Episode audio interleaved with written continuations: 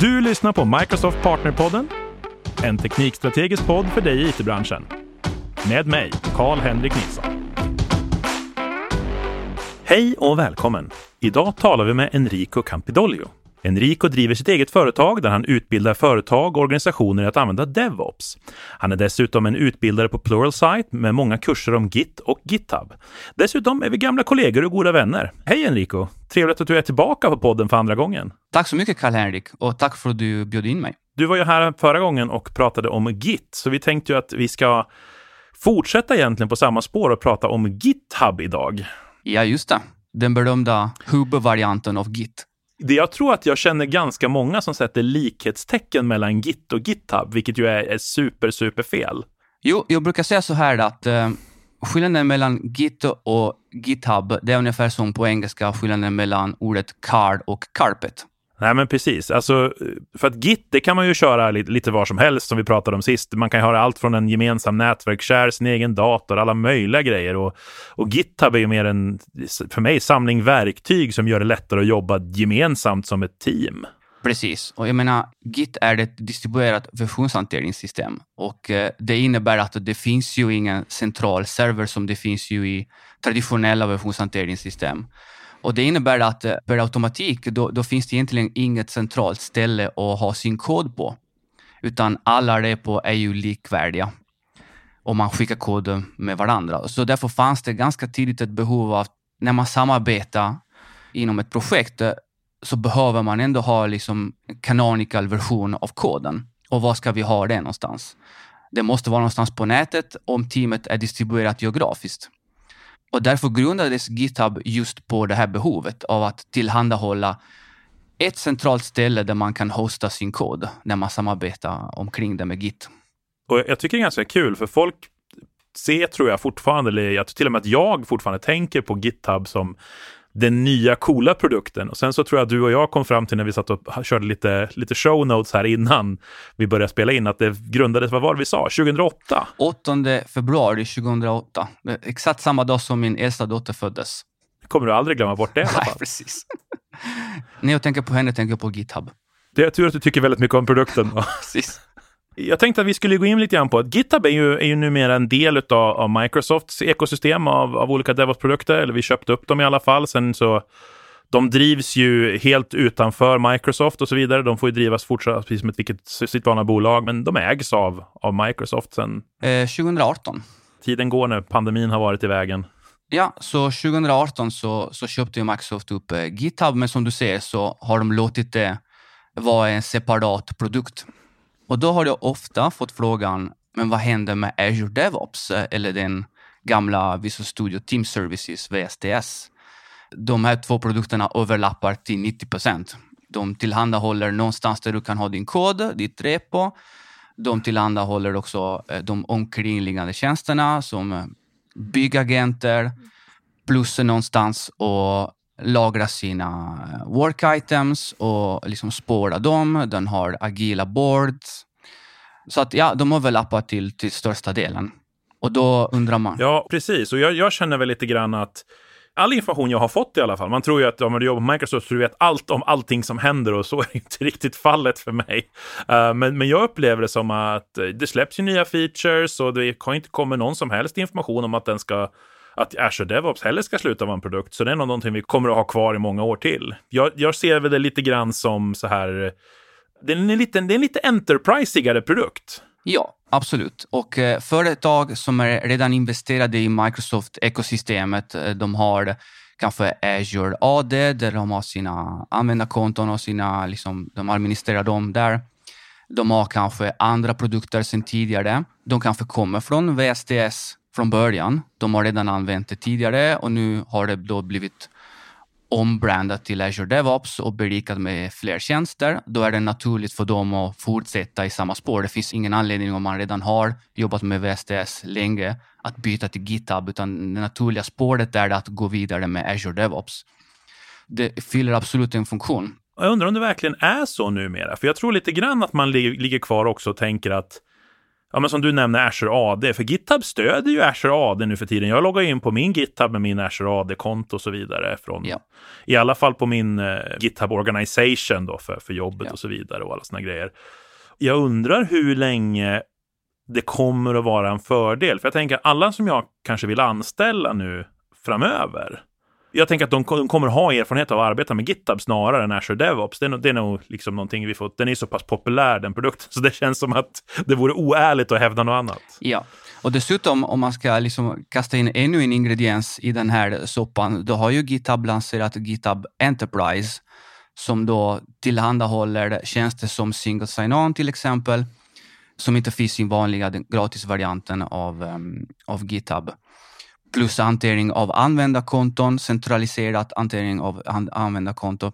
Så att eh, ja, det är ännu en komponent att eh, såklart man vill ju locka stora företag till GitHub.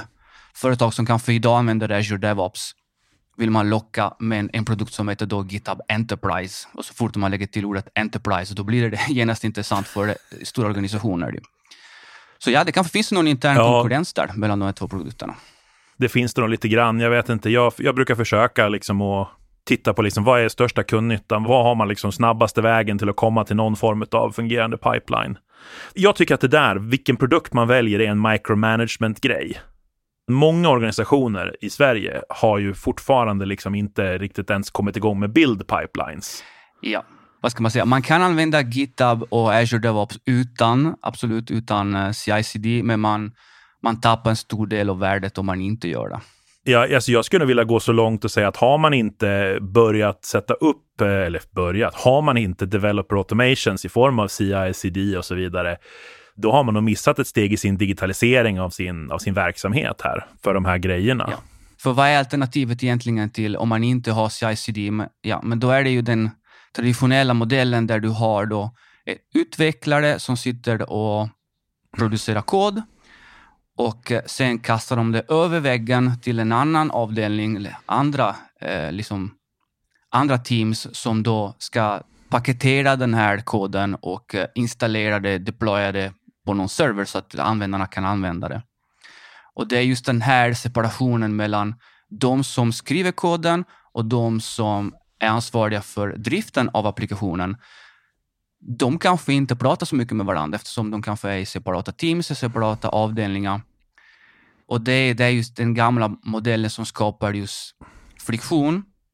Och när någonting går fel i driften, då kanske inte kan de teams, de kanske inte har tillräckligt mycket information för att felsöka det eftersom det är inte de som har skrivit koden.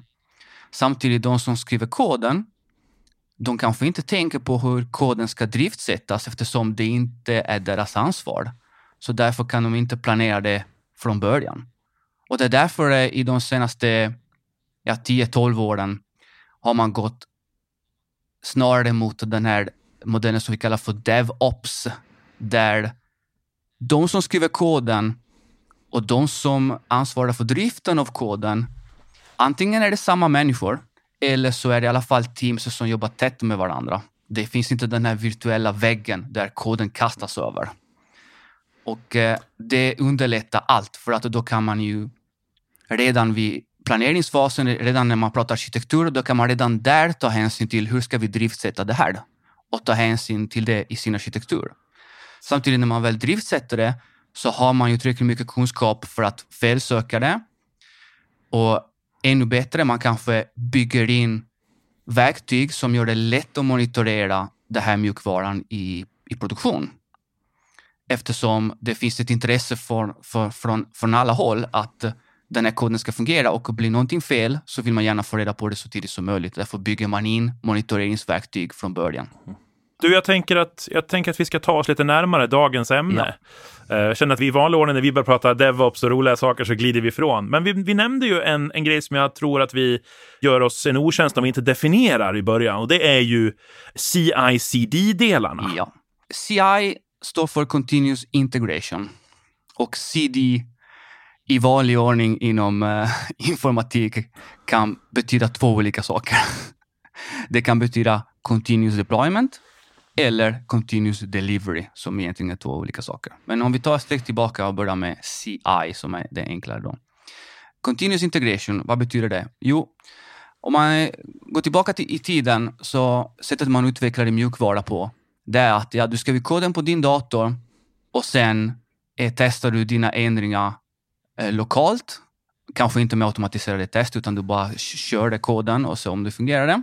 Kontroll F5 och så klickar man runt lite i webbapplikationen. Det ser bra ut, jag committar. Det ser bra ut, jag committar, eller jag checkar in, som det hette på den tiden.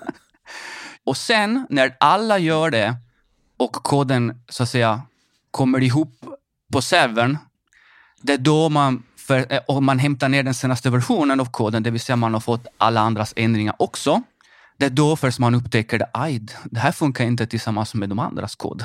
Eller den ändring jag gjorde har någon form av konflikt med den här ändringen som min kollega gjorde. Och det får man reda på först när man då hämtar ner alla, alla andras ändringar. Så continuous integration, det är ett, ett mönster, en teknik kan man säga, som bygger på att du vill få feedback så fort som möjligt. Så fort du har gjort en ändring och du committar det, redan då vill du veta, kommer det här att fungera tillsammans med alla andra ändringar? Eftersom du har det färskt i minnet och om det inte fungerar, då har du också större chans att åtgärda det. Och det här då, hur gör man då? Ja, man har en server någonstans på sitt nätverk eller ute på internet vars uppgift är att så fort någon kod committas, den checkas in, så startar en automatisk process som egentligen är samma process som man då skulle köra på sin egen dator. Man hämtar ner all kod tillsammans just nu som finns i repot. Man bygger det, man kollar efter eh, man kan kolla efter formateringen, man kan göra så kallad static analysis där man kollar till exempel att man har använt rätt mönster. Man kan kolla formateringen. Och sen kör man då ett sätt av automatiserade tester. Så istället för att man klickar runt manuellt så har man då kodade tester som utför olika scenarier. Om allting går bra, då lyser en grön lampa och då får man kvitto på att ja, mina ändringar fungerar tillsammans med alla andras ändringar. Och skulle någonting fallera, då blir det en röd lampa någonstans och då vet man, att, då vet man exakt vilken, sätt, vilken gruppändringar var det som, som gjorde att det slutade fungera. För att det fungerade innan, det fungerar inte nu och då vet man exakt vad det är som gjorde det. Så detta kallas för continuous integration, det vill säga man integrerar alla ändringar tillsammans kontinuerligt hela tiden. Det görs automatiskt. Då.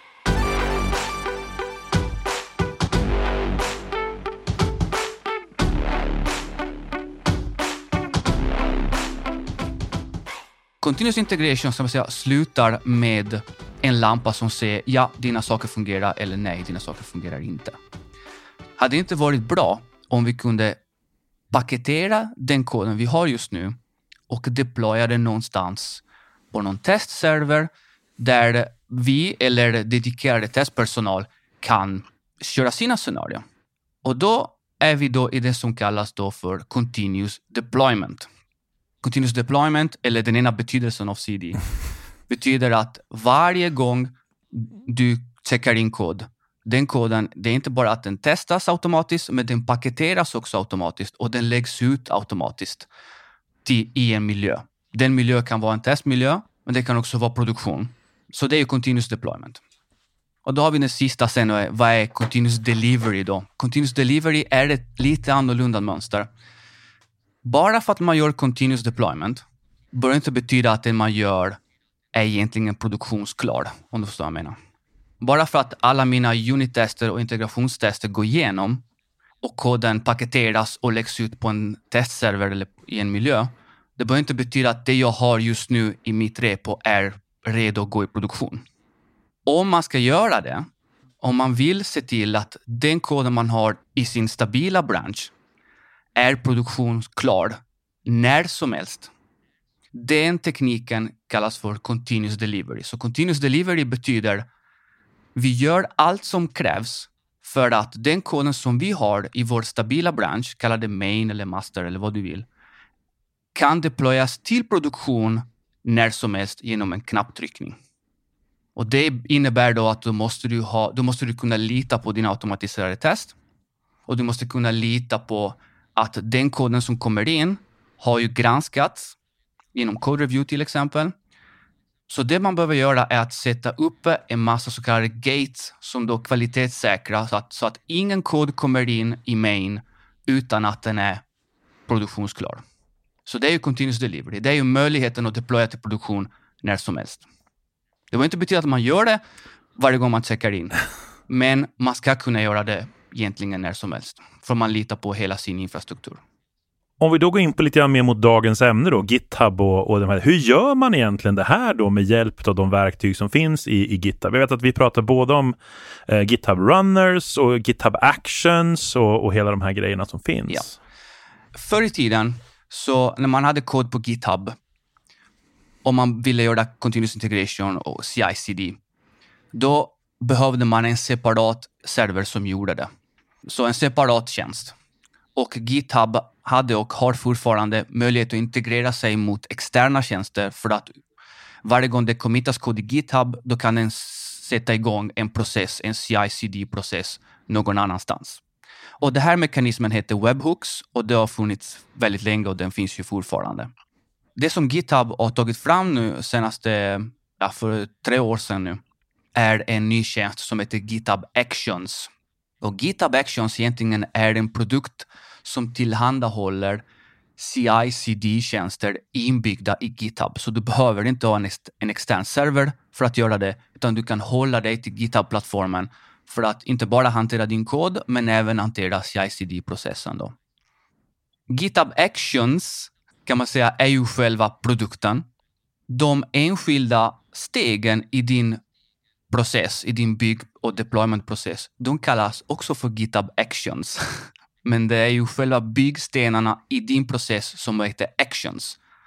Så GitHub Actions är ju byggstenarna i din process som kör på GitHub Actions-produkten. Så det här blir lite grann som när man har Teams i Microsoft Teams. Man har ett Microsoft Teams-team. Så har man en GitHub Action Action. Precis, du har en GitHub Actions Action. Så det är det S där som är enda skillnaden. Så det här är egentligen jättebra, för då den sänker ju tröskeln för att komma igång med CICD väldigt mycket. För då behöver inte du ta fram en separat tjänst och sätta upp det. Utan så fort du skapar ett repo så har du redan GitHub Actions inbyggt, så det är ju egentligen bara att börja använda det rakt av. Och den är också väldigt lättviktigt, man säga.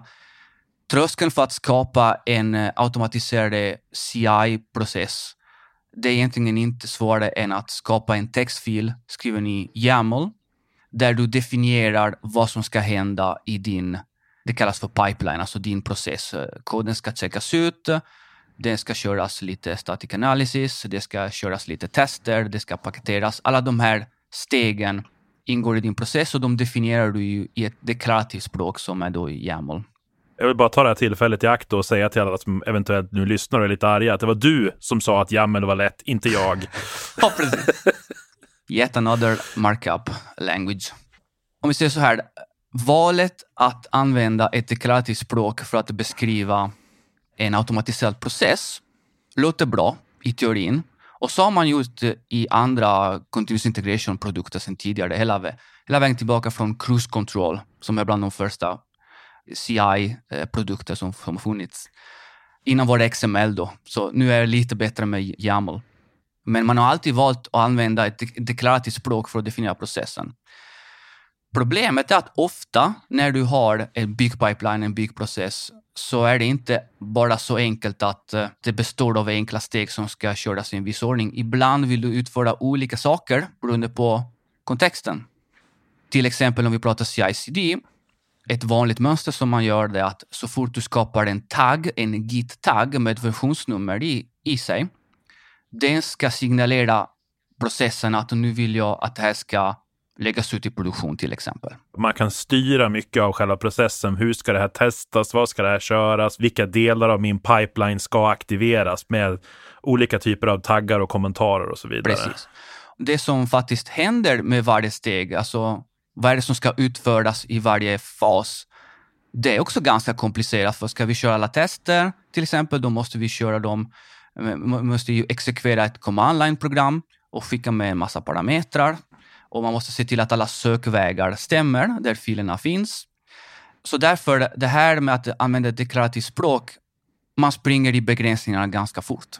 Samtidigt också så tror jag att väldigt mycket av det här med problemen med det deklarativa språket är väl att man kanske inte är så van det också. Det är ett nytt programmeringsspråk nästan som man måste lära sig. Plus att väldigt ofta så blir det ju sådana enorma context switchning, för ingen kommer ju någonsin in i GitHub Actions från noll. Man har kanske ett PowerShell-skript som byggde förut, lite grejer, kör lite infrastructure code, så nu försöker man återanvända det. Så man switchar mellan YAML, mellan JSON, mellan PowerShell, mellan något annat. Alltså det, jag kan fatta ändå att det blir, jag kan känna med de som känner att det här blir frustrerande lite grann ibland tror jag. Alltså man kommer inte undan med faktum att automatisera en process, det är inte enkelt. Ju. Det, det involverar en massa olika verktyg som ska då samarbeta och ta emot input från varandra och liksom fungera som en kedja. Och alla de här verktygen de är kanske inte gjorda från början att jobba tillsammans, så att de har olika format. Det är klassiska exempel att när du kör dina tester, då har du en testrapport som oftast är producerad i XML enligt ett visst format. Och om du vill då skapa en dashboard av dina testresultat, den här XML ska tolkas av själva mm. servern. Och då finns det olika format. Så därför när du kör dina tester och producerar en XML-testrapport, då måste du också ha ett verktyg som tolkar det och genererar en dashboard utifrån det. Så att ja, det är en orkestreringsprocess och det finns ju komplexitet inbyggd, så det kan man inte undvika. GitHub Actions som vi pratar om, liksom, de är ju komplexa på sitt sätt. Ja, sättet som GitHub Actions försöker då lösa det här problemet, det är att det är väldigt enkelt att skapa egna GitHub Actions som då kan kapsla in den här komplexiteten och erbjuda ett gränssnitt gentemot själva YAML-fil som är då en abstraherad version av det, så en förenklad version av vad som händer bakom kulisserna. Och det körs oftast i containers också, va? så att man kan få en, så att säga, en miljö som med tanke på sökvägar och såna här grejer som alltid är åtminstone relativt lik hela tiden, eller väldigt lik. Precis. Det var jättebra att du tog upp det, för att det finns ju egentligen två olika sätt du kan ju skriva egna GitHub Actions. Du kan ju skriva dem som Node-moduler, så du kan skriva dem i TypeScript till exempel, eller JavaScript, i kod.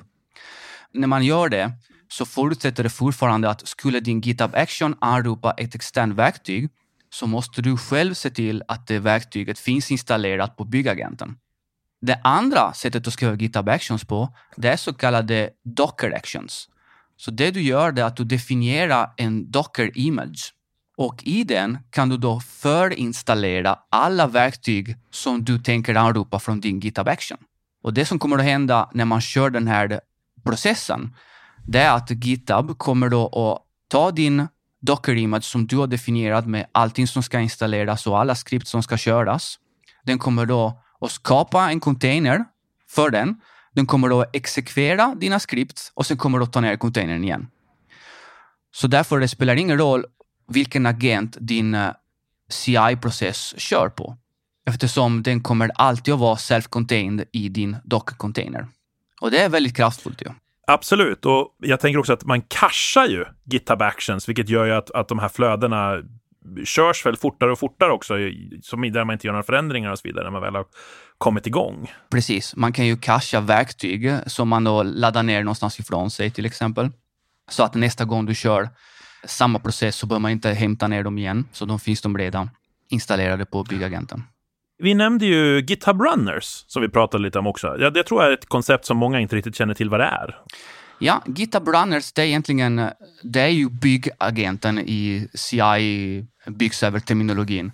Det är ju den mjukvara som faktiskt exekverar processen. Det är ju motorn som exekverar din, din automatiserade process, din pipeline. I GitHub Actions då har du två sätt att köra, de här, eh, att köra dina processer.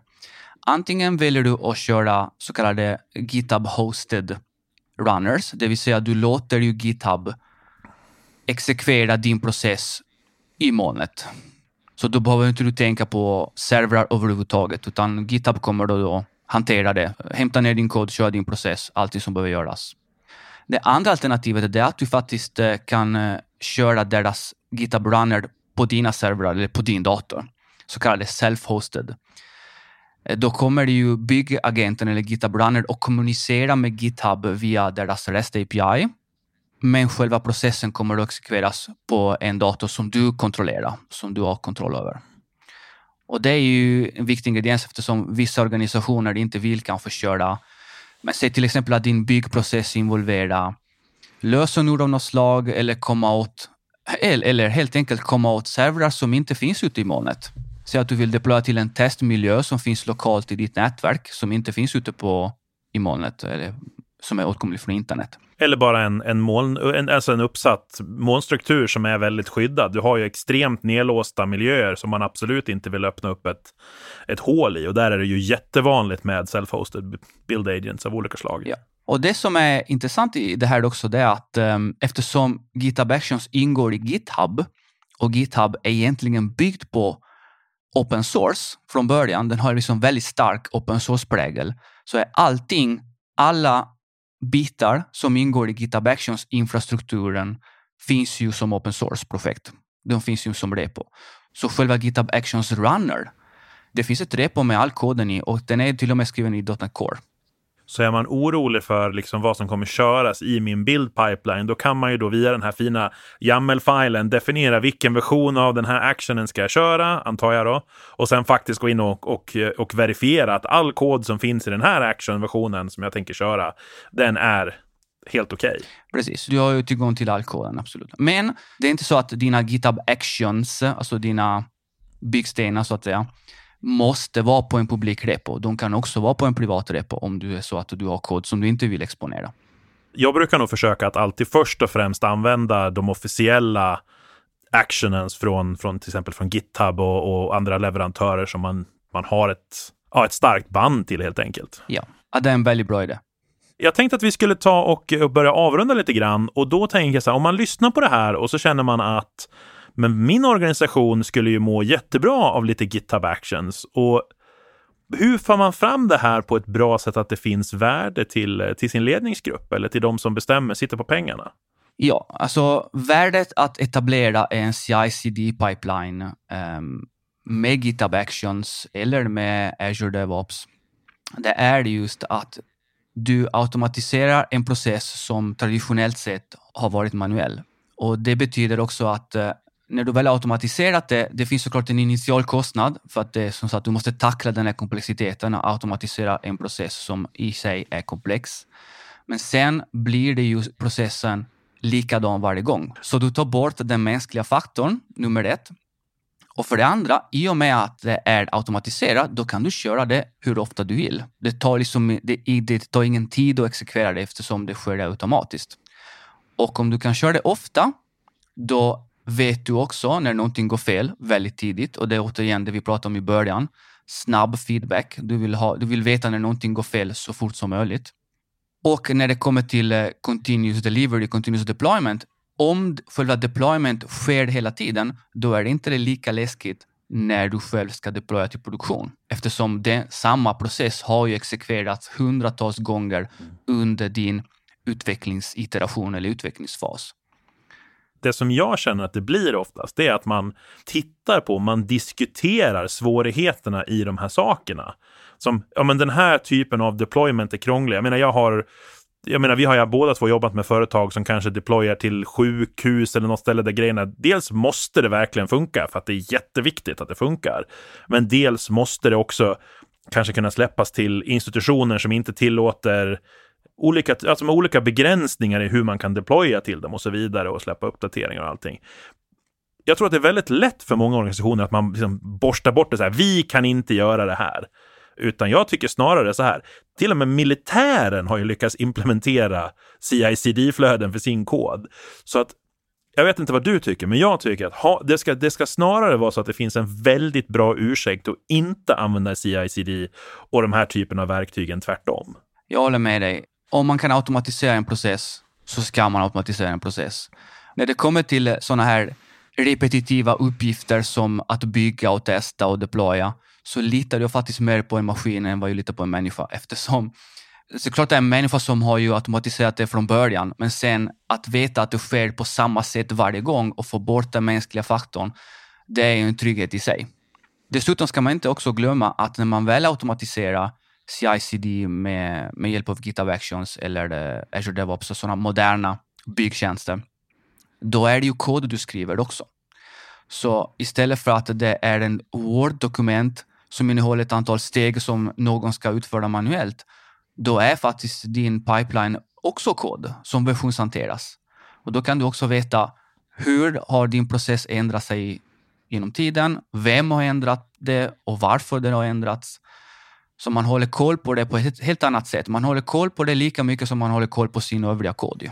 Du, jag ser att tiden har sprungit iväg för oss. Men alltid lika roligt att få babbla lite automatisering, vilket är ett av mina favoritämnen.